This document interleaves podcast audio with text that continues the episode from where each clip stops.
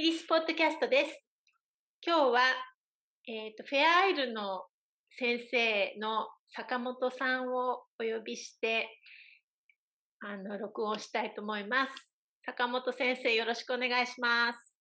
こちらこそよろしくお願いします。今日はズームでつないでいるんですが、えっ、と、坂本さんは神戸、神戸ですよね。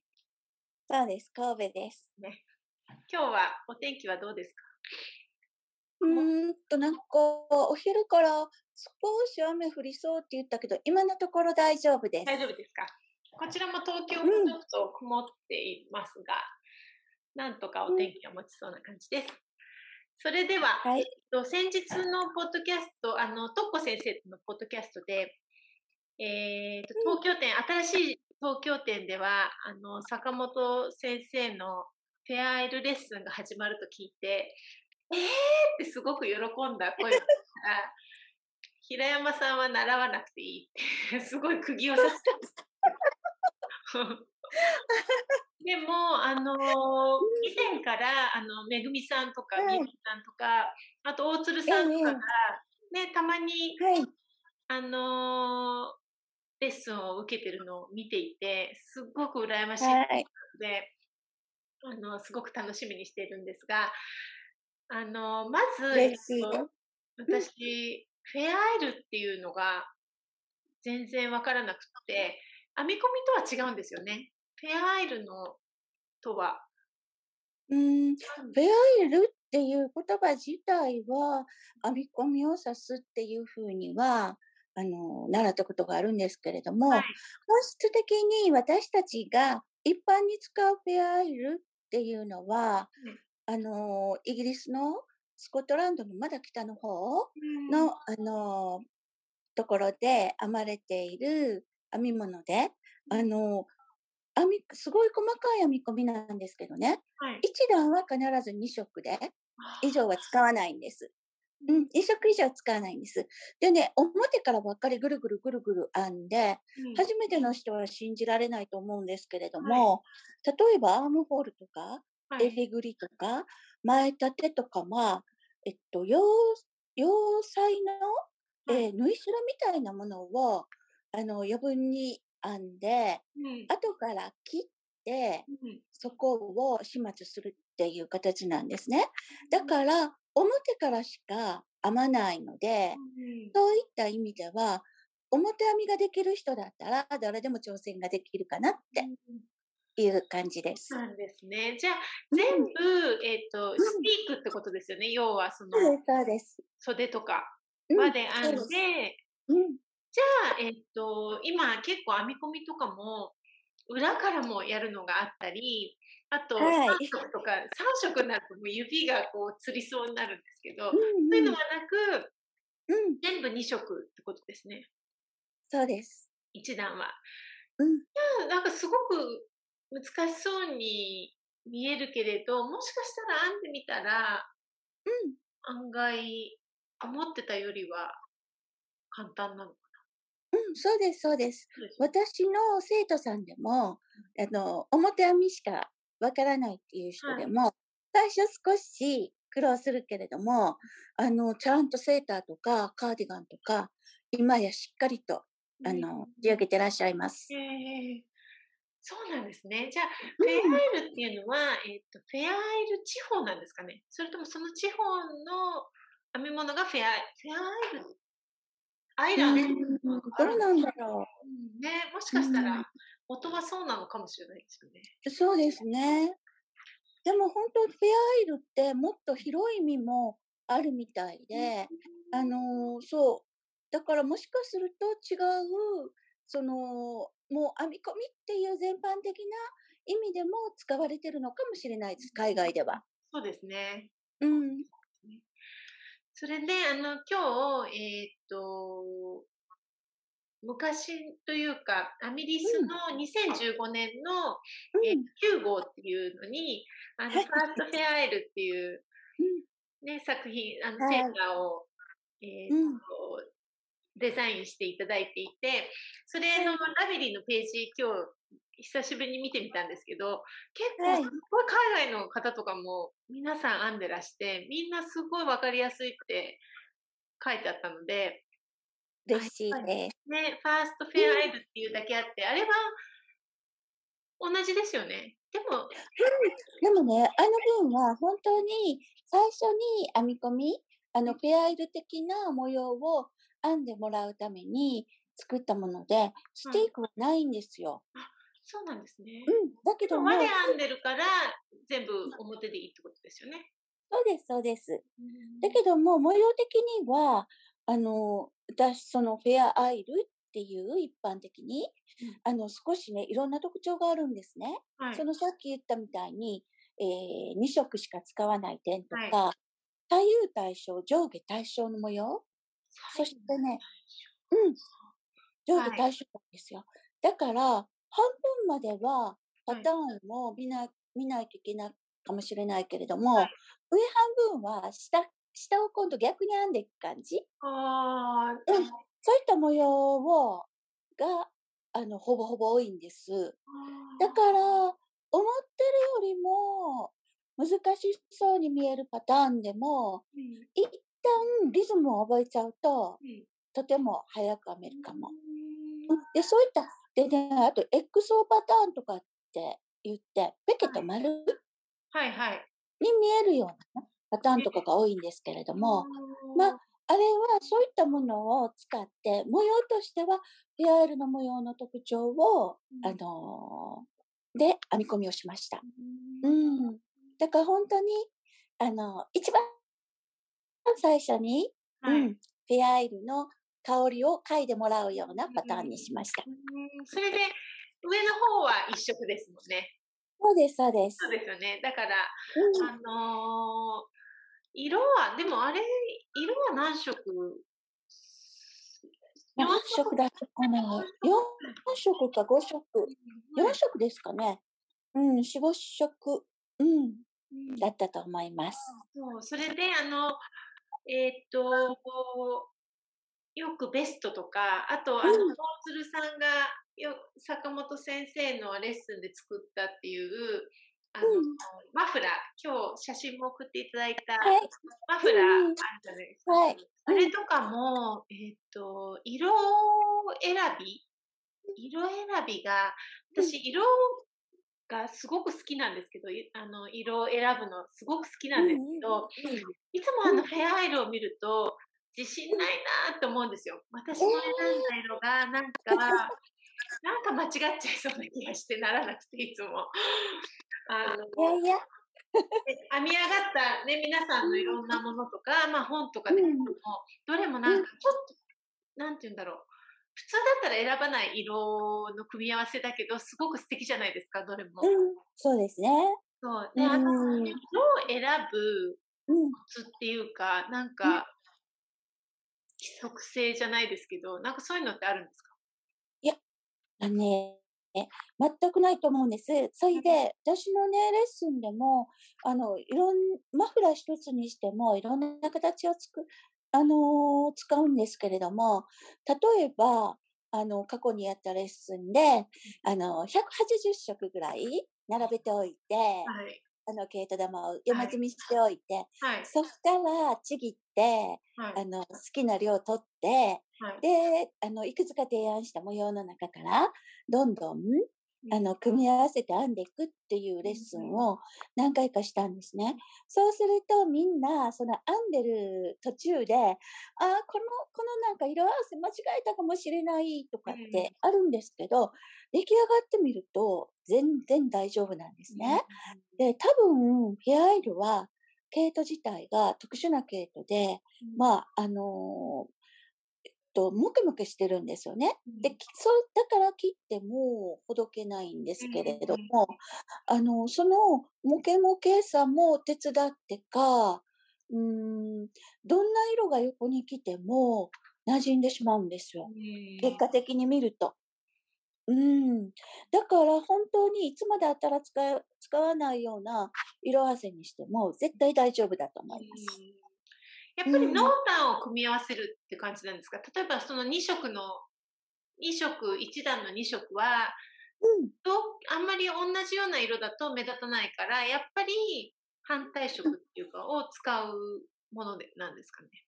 うん、でもね、いろんなテクニックがあって、あの、ピアエルの先生によっては、あの、逆にね、あの、赤、青だったら青とか、赤だったら赤、赤って言っても、なんか10色ぐらい切ってあると思うんですね。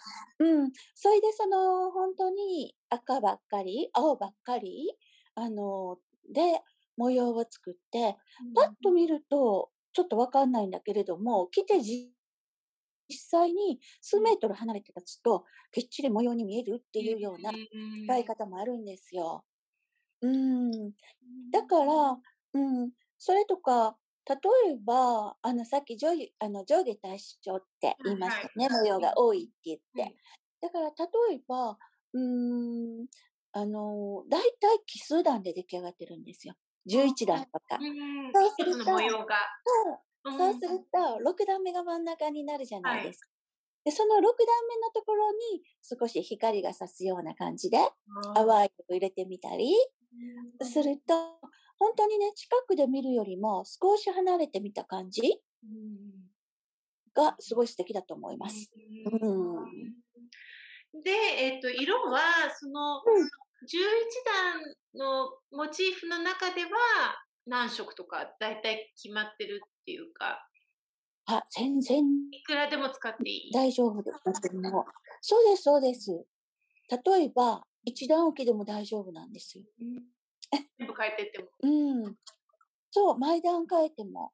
私、でも、こう、私は、まず、フェアアイルを編むときに、どの色をし、なんか、どの色を編みたいかな、どの、パッて見た感じに、どのニュアンスが効いた色を編みたいかな、って考えるんですよ。じゃあ、えっと、ベース焦げ茶にしようかな、って。そうすると、えっと、ジート色糸って言うんですけどね、そのジートの部分を、例えば茶系で揃えていったとして、じゃあ、うん、色何入れたいかな、みたいな感じで、あの、どんどんどんどん、あの、カゴの中に色を取り込んでいって、うん、うん、それで、えっと、色を作り上げていくっていう感じかな。それでまた、ここにもっと違う色入れたいなって言って、入れちゃってもいいんですよね。そうそうそうそう。うん、だから、例えば、同じパターンの繰り返しでも、えー、一つ目、二つ目、三つ目って全部色変える方もいるし、また一つ目のパターン、二つ目のパターン、パターンを変える人もいるし、もう本当に自由自在なんですよ。うん。それこそ本当に編んで、うん、編んでいきながら、自分の、なんて言うんだろう、表現してっちゃっていいってこと？を決めて、うん、そうなんです。ただね、あの、私は結構そういう決め方をするんですけれども、ペアアイルってどっちかって言ったら、数字の世界なんですよ。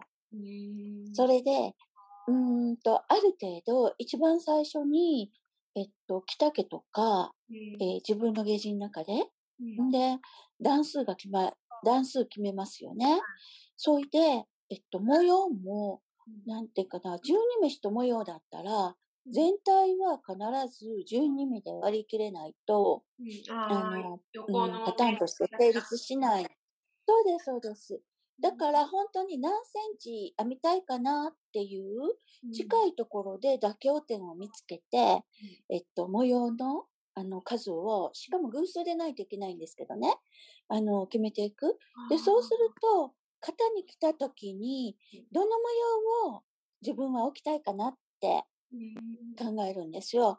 何でもよければ別だけれども、うん、あの、肩にどの模様を置きたいかな？アームホールまででどの模様は置きたいかな？えっと、音ではどの模様から始めたいかなっていうふうに最初ある程度頭の中で色は後から決めて大丈夫なんだけれども、パターンと、あの、全体の数字は、あの、きっちり決めてしまいます。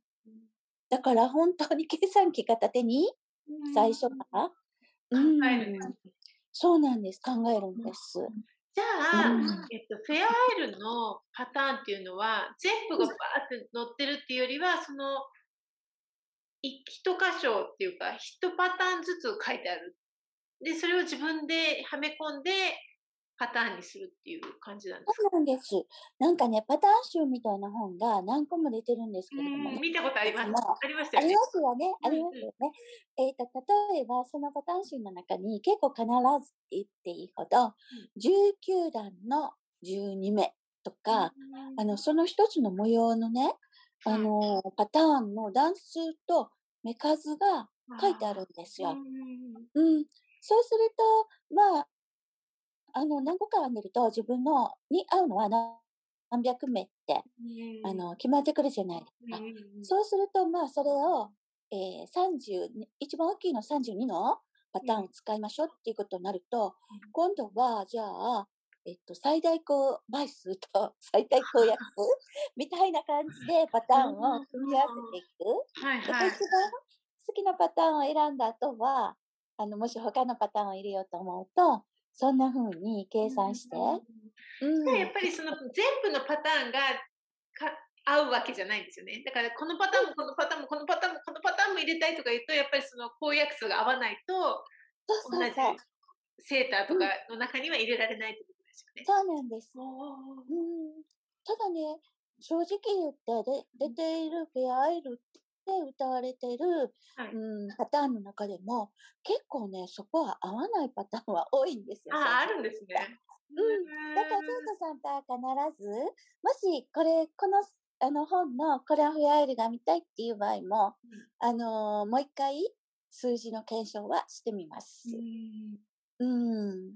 ええー、面白い。なんか、今、編み物は結構、まあ、ここ数年やってきて、なんとなくもう分かってきた、なんとなくは分かってきたけれど、またなんかフェアエルはちょっとまたそこから一歩踏み込んだ、また違う世界へっていうなんか感じがして、やってみたいな、やっぱり。習わなくていいって言われちゃったけど。習いにさん数字好きですか？数字ダメ、全然ダメなんですけど、数字、そう今それを聞いて、あ、数字、なんか袖輪でつけられなそうだなってちょっと思ったんですベストぐらいならけど、大丈夫です。袖に同じ模様を入れるのはちょっと無理かなって思ってたんですけど。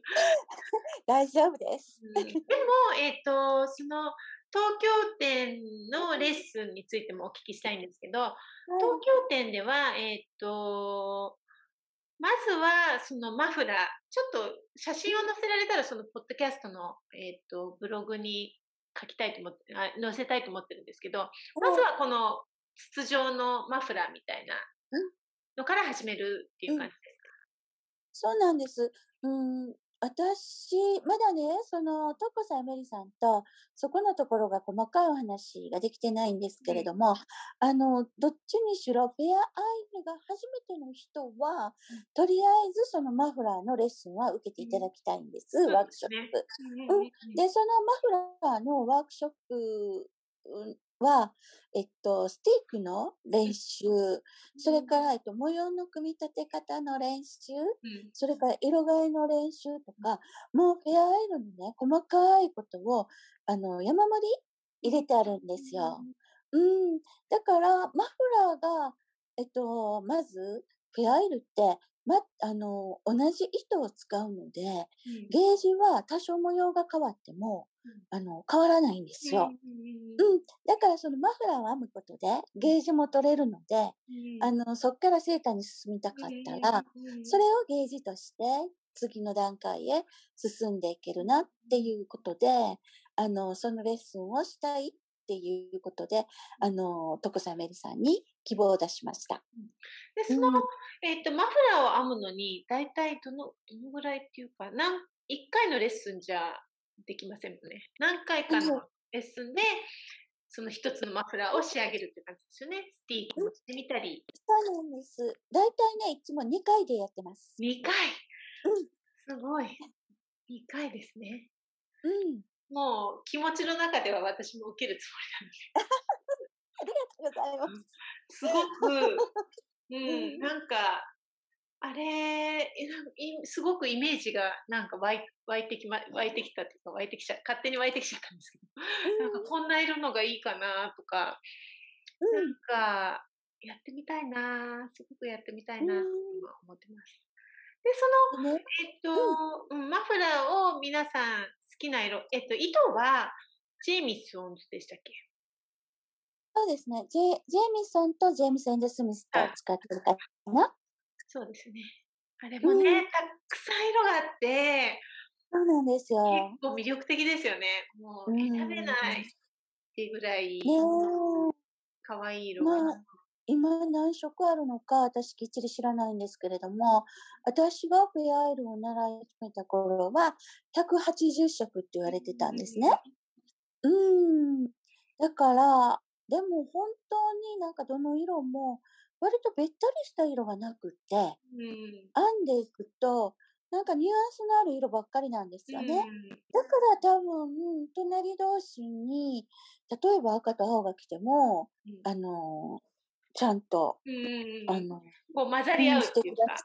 そうなんです。そうですよね。それでね、最初ちょっとね、コントラストがきついなって思ってても、あの、フェアイルって何回も洗洗えるんですよね。うん、そうすると何年も着てるうちに何回も洗ってるうちに、隣の色と少しフェルト化してきて、まただんだんだんだん素敵になっていくんですよ。それも魅力かもしれないですね。うん、あのー、私の夢はもう昔からなんですけど、あのベストが、フェアエルのベストは、みたいなずっと昔から思ってて、うん、あのちょっと今でも、このマフラーから始めたら、そのうちやめるんじゃないかって、希望が見えてきました。今までの絶対やりますよ。で色がきっと編んでるうちにあこういう色合わせが自分は好きなんだとかこういう色合わせがなんかね自分の好みっていうのが分かってきそうですよね。うん、絶対ね、なんかその人の特徴って出ると思います。うん、うん、でね、私が昔、そのフェアイルを習い始めた頃に言われたのが、好きな色ばっかり使わずに、うん、少しね、嫌だなって、嫌いだなって思う色を、ほんの一本、一色だけ入れることによって、周りの好きな色が余計に引き立ちますよっていうようなことは、あの言われたんですね。だからいつもその辺はちょっと心がけて色選んでるかな。うん。えっ、ー、と、そうしたら、えー、東京店のレッスンは、東京店がオープンしたら、月1回ですよね。月。そうです。えっと、今のところ、きあの土曜日。そうです。金、土と、あの、はい、2レッスン、あの、月1レッスンの予定です。はい、あの毎毎月お会いできるのも、すごく楽しみです。今までなかなかお会いできなかったから、あのとても楽しみにしています。私もすごく楽しみにしてます。東京のね、あの、ずっと最近は、あの、東京も行けてなかったので、うん、東京の、あの、フェアイルの生徒さんたちにも会えてなかったので、うん、それも、あの、みんなの顔を見れるのもすごく楽しみにしてます。今、それで最後ですけど、先生は何を今編んでらっしゃるんですか？